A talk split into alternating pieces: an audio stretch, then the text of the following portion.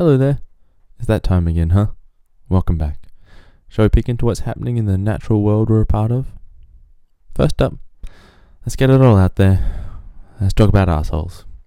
Arseholes? They are whales dug by feral donkeys in the Sonoran Desert in the search of water. A recent study into the phenomenon found that in a place with temperatures floating fifty degrees in the summertime, the digging of these wells gives water to not only the digger, but their mates. Their mates are up to fifty-seven others. Birds, mule deer, mountain lions, they were all brought to the arsehole oasis. When the well dried up, it became the source of the wetland tree germination and establishment site. Feral donkeys, they once roamed in Australia, and are now at near local extinction. This is due to culling and management efforts. They are now only present in one location, Kashana Station, in the Kimberley region. The wild brumbies, they've also been found in Queensland to do the exact same thing, though sadly they can no longer be cheekily referred to as arseholes. Now, a mystery is unfolding.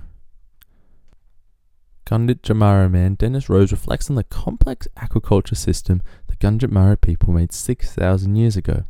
It's amongst the oldest fish traps in the world. This reflection comes from the new information found by Australian scientists fitting eels with satellite tracking devices in order to understand their migration.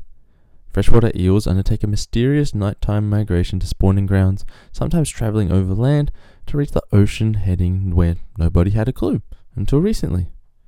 Since two thousand nineteen, the study has implanted twenty trackers. The light shone on the location of the previously baffling spawning grounds came from a lost tracker. It washed up on a beach like a message in a bottle.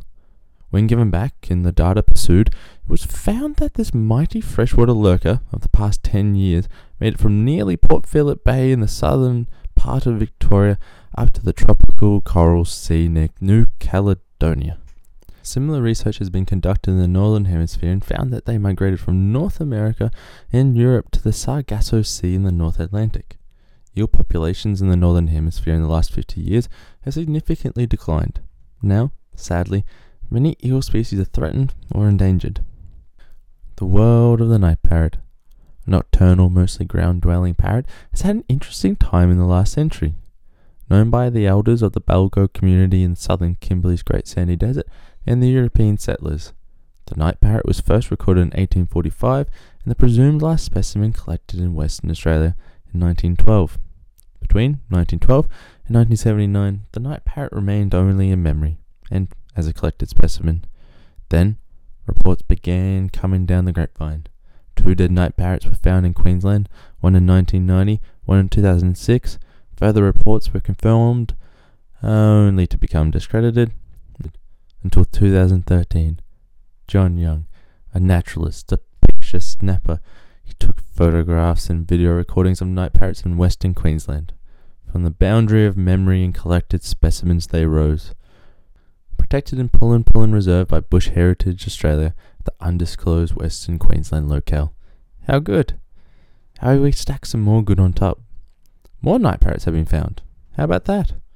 On top of the fifteen known night parrots in Western Queensland, new night parrot calls in the Great Sandy Desert in the southern Kimberley have been recorded.